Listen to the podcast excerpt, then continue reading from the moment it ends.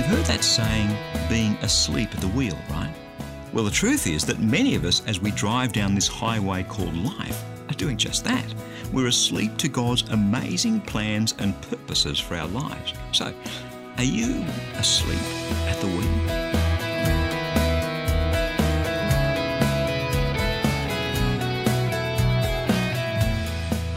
Berni Dymet, and thank you so much for joining me again on Christianity Works. Today we're taking a look at making the rubber hit the road, what God has to say in getting your life headed in the right direction. Because whatever it is that you're going through, there is a light at the end of the tunnel. So let's dive into God's Word.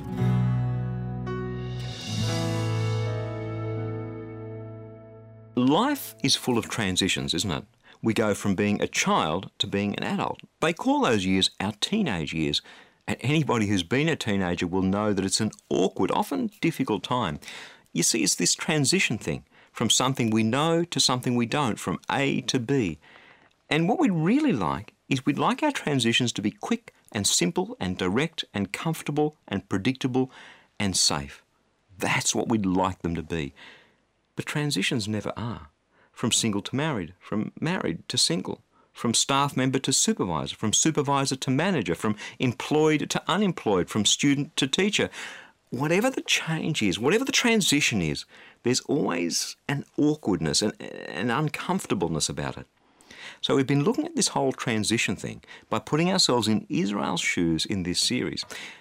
They'd been exiled in Babylon for 70 years, but at the end of 70 years, God's ready to bless them again and take them back home to the promised land. Now, you'd think that when Isaiah announced that, there'd be shouting and dancing in the streets. But think about it. Most of them have been born in slavery. I mean, they've been there 70 years. And while they've heard of the promised land, it's a bit like a dreamland. It doesn't really exist. And hey, we're slaves, right? Oppressed by the dominant world power of the day, the Babylonians, right? How are we ever going to see the promised land? That's the reality. And when we're in our version of Babylon, when, when we're in that difficult place, that place we'd rather not be in, come on, how difficult is it for us even to begin to imagine that God would actually restore our lives, huh? Sometimes fear is our default mode. It's true of many of us. Most of us respond to uncertainty and transition with what? With fear rather than faith. And that's where Israel was. They needed some convincing that God was going to bless them. That's where many people are today. How about you? So God sends them the prophet Isaiah, and as we saw in the last program, three times in chapter 51 of the book of Isaiah, God says to his people, Listen to me, listen to me, listen to me. It's, it's like an alarm clock at six in the morning going ring, ring, ring. What's he trying to do? He's trying to get their attention. He's trying to wake them up. And in fact, the very next thing that he says to them is, Wake up. Let's hear what God has to say to his people back then and what he's saying to you and me about his plans and purposes for us today. Isaiah chapter 52, verses 1 to 6. Awake, awake! Put on your strength, O Zion. Put on your beautiful garments, O Jerusalem, the holy city. For the uncircumcised and the unclean shall enter you no more. Shake yourself from the dust. Rise up, O captive Jerusalem. Loose the bonds from your neck, O captive daughter Zion. For thus says the Lord your God You were sold for nothing, and you shall be redeemed without money. For thus says the Lord God Long ago my people went down into Egypt to reside there as aliens. The Assyrian too has oppressed them without cause. Now therefore, what I am doing here, says the Lord, seeing that my people are taken away without cause, their rulers howl, says the Lord, and continually all day long my name is despised. Therefore my people shall know my name. Therefore in that day they shall know that it is I who speak. Here am I. This is God shouting, Wake up, people. You know what it's like when you first wake up out of a deep sleep? You're kind of groggy and disoriented. And if your default mode is fear and you're traveling through your difficult place, your Babylon, your health issue, your marriage issue, your family issue, your money issue, your whatever issue, when you're in that place and your default mode is fear, hey, you're going to take some waking up. To wake up from the drowsiness of that negativity to the potential and the amazing future that God has for you. We need to get dressed in the garment of praise. We need to put on the strength we have in Christ. We need to shake the dust off our attitudes where it's settled for lack of movement. Because, tell you, fear has a tendency to paralyze us. We, we just kind of sit there and hope it's all going to change. We need to loose the bonds of captivity to our circumstances that are choking us. What a beautiful picture. God is wanting His people to wake up to the fact that by his sovereign will and his immense power, he's already started doing some amazing stuff. That the God of their fathers is going to redeem them without money. In other words, he's going to do it. He's already doing it. And it's going to cost them nothing no work, no effort, because God is going to do it. Wake up to what I'm doing here, people. That's what God's saying to Israel. And my friend, that's what He's saying to you and me today. When we're in that dark and difficult place of transition from something we know to something we don't, from something that's comfortable, albeit trying, to something that's maybe is not as comfortable and familiar, we almost want to sleep. We almost want to stay where we are. It's our default mode. We're not expecting God to move. I'm not saying He's going to wave a magic wand and solve all your problems overnight. That may be His plan. It may not be His plan but he may have a plan to fill you with the exquisite knowledge of his presence, the sort that's only available in the dark place you're in, the sort of knowledge of the presence of God and his healing and comforting spirit that simply wouldn't be as poignant or as powerful in a place of light as it is in a place of darkness. Whatever God's plan is for you, let me tell you, he has a plan. A plan for good, a plan to bless you, a plan to be your God right smack bang in the middle of that place that you're in at the moment. Your God has a mighty plan and a mighty purpose for your life. And I don't care whether you're 8 or you're 80 or you're 800, your God has a mighty plan and a purpose for your life. And today, through His Word, this is what God is saying to you. Wake up, my child. Wake up to the plan that I have for you. Wow. See the stuff we can end up missing out on if we're not in God's Word, if we don't open God's Word and read it and read it as though He means to speak to us through it. Wake up to the plan that God has for your life because whatever it is, it's good. And it'd be such a tragedy for you to miss out on God's plan for your life. Wake up.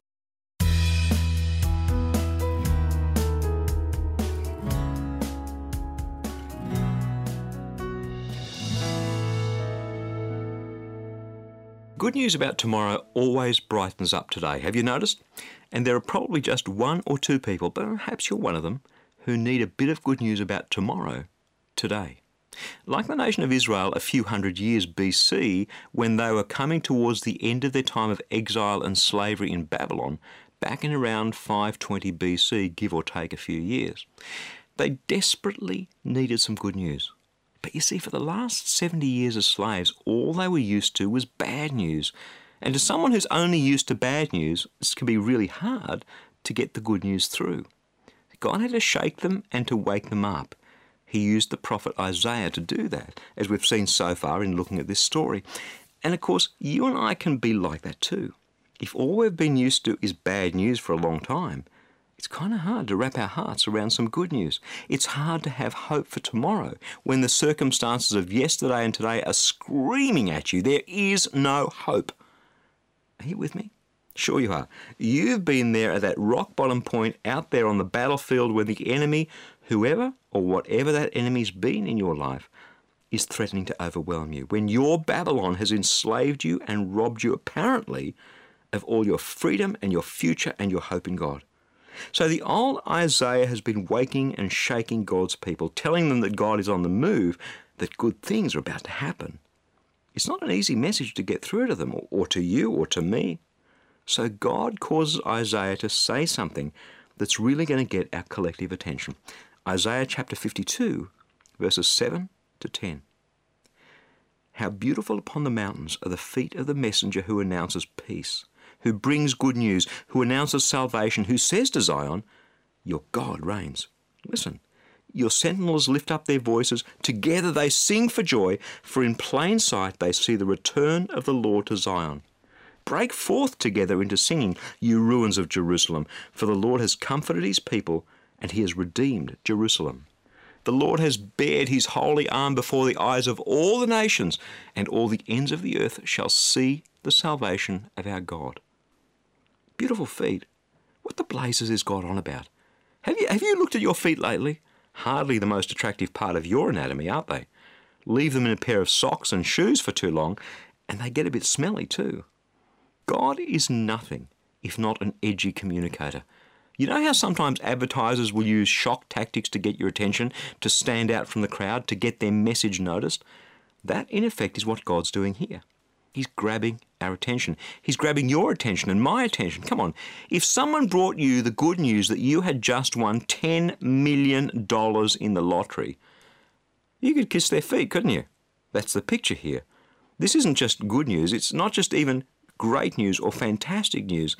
This is stunningly brilliant, totally life changing news. God has a plan to save his people, Israel back then, you and me today. And it's the sort of news that should have us singing and dancing in the streets. Listen! Your sentinels are lifting up their voices. Together they sing for joy, for in plain sight they see the return of the Lord to Zion. Break forth together in singing, you ruins of Jerusalem, for the Lord has comforted his people and he has redeemed Jerusalem. There are some joys, some pleasures, some delights that are only available to us when all around us is darkness and gloom. I can tell you that not just because I'm reading it here in the book of Isaiah, but because I've experienced it myself. In the days when all that I held dear had been taken away from me, the days were black and the nights were even blacker and nothing that anybody said or did made one iota of difference to the pain and the isolation I felt. Pain is a uniquely individual and isolating experience. When you suffer, you suffer alone on the inside, even if there are people around on the outside to comfort you. There's just one thing, one thing that cuts through the darkness, that cuts through the pain with a light so warm and so gentle and so beautiful that there simply aren't any words to describe it. And that, my friend, is the voice of God saying, I have come to comfort you. I have come to redeem you. The people who came to bring me that news, I'm picturing their faces right now. I could kiss their feet. And once I was able to light my candle at the flame that raged in their hearts, it burned ever brighter in me. Once I'd met Jesus in my black hole, he became my friend and companion and comforter in a way that no one else ever has been to me, and no one else ever will be to me. He came to save me and to lift me out of that pit, something he did even while the circumstances around me were still against me. The joy of meeting Jesus in that dark place is a pleasure so exquisite that I wouldn't swap those dark days for anything. Because the Lord bared his holy arm before the eyes of all the nations, and all the ends of the earth saw the salvation of our God in me. The good news is God is on your side. Doesn't mean he'll always see things the way you do, or do things the way you'd want him to do, or when you want him to do them. See, we only see a small part of the puzzle. He sees the whole picture, and his plans and his purposes go way beyond anything we could ever imagine. But in the face of the most terrifying, inky blackness I have ever faced in my life, I remember the experience of that, that joy and that comfort and that peace that goes way beyond any understanding. There are no words to describe the beauty of God's presence in that dark pit with me. I know that God has a future plan for each one of us. I know that God has a future plan for you, a future that is so far beyond anything you can imagine or hope for. It's better than winning the lottery. It's better than anything this earth has to offer because it involves Him in our lives. It involves Jesus leading you forward through whatever transition you're going through, through whatever dark hole you're traveling through, through whatever pit you've fallen into. It involves Jesus leading you through that place and out the other side. My friend, when you look back in the days to come, when you look back at that difficult transition, that uncomfortable time, that difficult time, you will see the arm of the Lord. You will see what God has done. You will give glory to God because He was in that place with you and He did it for you. And that's the news Jesus asked me to bring you today. May bless your socks off.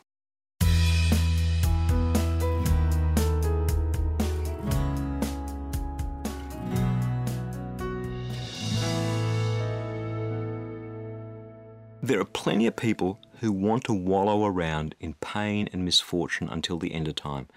Now, please, I'm not being harsh here.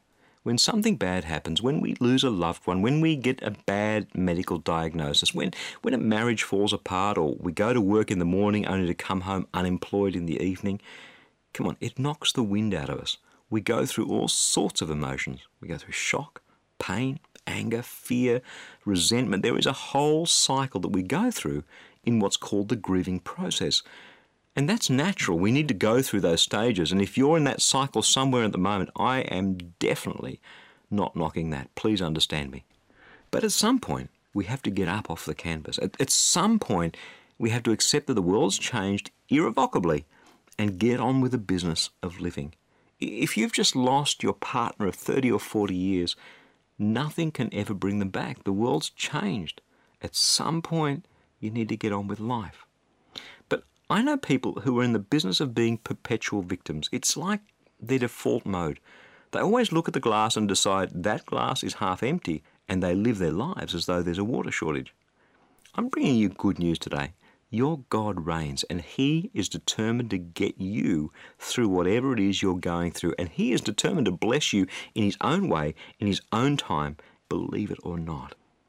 The question is, what response is God looking for from us when He lays out the good news before us, the way He's been doing through His Word today on the program? When God speaks, and as I read the Word of God from Isaiah, that's exactly what He's doing. Make no mistake about it. When God speaks His blessing into your heart, what response is He looking for? Well, in the very next verse, Isaiah chapter 52, verse 11, after he tells people to rejoice, after he says, Look, I'm bringing you good news, go and dance in the streets, go and party, go and have some fun. What's the next thing he says to his people, Israel, who are about to be released from captivity? He says, verse 11, chapter 52, Depart, depart, go out from here. Touch no unclean thing. Go out from the midst of it. Purify yourselves, you who carry the vessels of the Lord. Hang on. What's all that about? Well, let's understand it in the context of what's going on in the history of Israel right now when God's speaking to them. As we've seen, they've been in slavery for 70 years in Babylon, and God's about to restore them and bring them the fantastic news we've been talking about this last little while, and they're struggling to wrap their minds around it, to understand it, to comprehend it. Three times in the book of Isaiah, chapter 51, God says, Listen to me, listen to me, listen to me. Then, as we've seen, he says, Wake up, wake up. He's like an alarm clock here, trying to get their attention. And now he's giving them the next piece in the puzzle. Don't just lie there. You've got to get up out of that nice, warm, comfortable bed that you've made for yourself and hit the track, Jack, because I'm doing something. And if you want to get with what I'm up to, you have to get up and go. For Israel, that meant that they had to get used to the fact that they were about to leave Babylon. That might at first blush sound like great news. They're going from slavery to freedom. That's what God's been telling them here through Isaiah. They're going from Babylon back to the promised land. Great news, you'd think. Here's what Isaiah was running into with the people. They'd become comfortable in their slavery. Okay, they were slaves, but they had a roof over their heads, they had food on their tables, they were safe. What? Leave Babylon? Are you crazy? The same thing had happened centuries before, as Israel had fled Egypt under the leadership of Moses.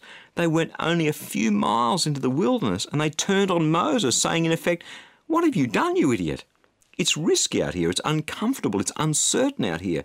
Better we should have stayed back in Egypt. At least there we were safe and we had food and a roof. Nothing new under the sun.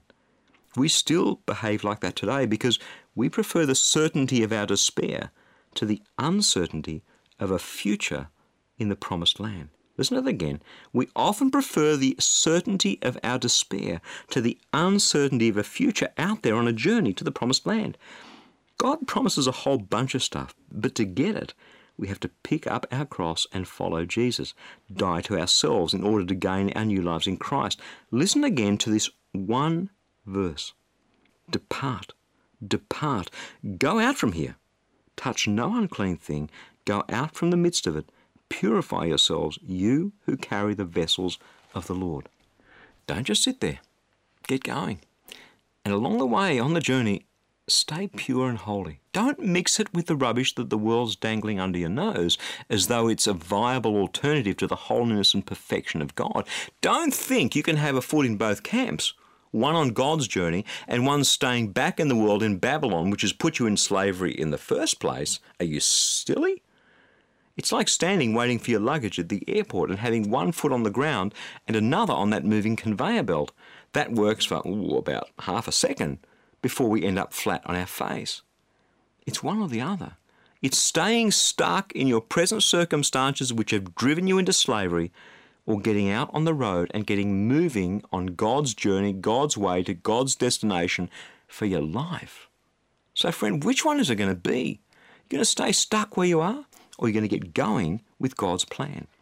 See, when the shock of the impact is over, when you've come to the point where you can begin to function again after a tough time, a difficult time of transition, even though it's still tough, even though it's still uncertain and uncomfortable and fearful, are you going to get moving with God's plan for your life or not? What does that mean? What, what does that look like? It means pressing into God and starting to function again in your giftings and helping other people and serving other people and seeking hard after God. And in that, a journey begins somewhere. Journeys don't happen by lying in bed and listening to the alarm clock and pulling the covers over the top of our heads. Journeys don't happen by sitting on the couch complaining that God's not doing anything. The journey begins when we hear the call of God when we feel Him shaking us, saying, Wake up. The journey begins when we take those first few steps because He said to us, Depart, depart, go out from here. A builder may have an architect's plans in his hands, but unless he digs the holes and pours the foundations and puts the frame up and starts laying the bricks row upon row, there ain't going to be a house. No house at all. There are way too many people who've heard God's call because He does have a plan for them, for you. And then with the covers pulled up over their heads, they're lying there complaining that they don't know what God's plan is for them. Well, what's it going to be for you? You're going to keep lying there with the covers pulled over your head, complaining, I don't know what God has for me? Or are you going to do what God's called you to do? Depart, depart, go out from here, touch no unclean thing. Get up out of bed go to the bathroom, have a shower, clean your teeth, put your clothes on, and go and do the things that God made you to do, the things that you're gifted to do, the things that you're called to do. And somewhere in the middle of that, God's plan for your life will begin to emerge. See, that's what God's calling us to.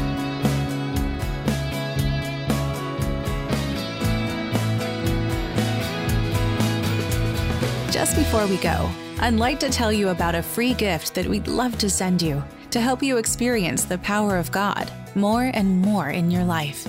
Each month, Berni writes a new life application booklet around the sorts of issues that we all deal with in life.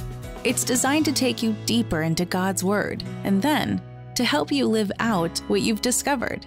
It's about helping you experience God's love and power in your faith walk to request the latest e-booklet, visit christianityworks.org and you'll see that free offer towards the top of the homepage. I'm believing that it'll be a mighty blessing to you.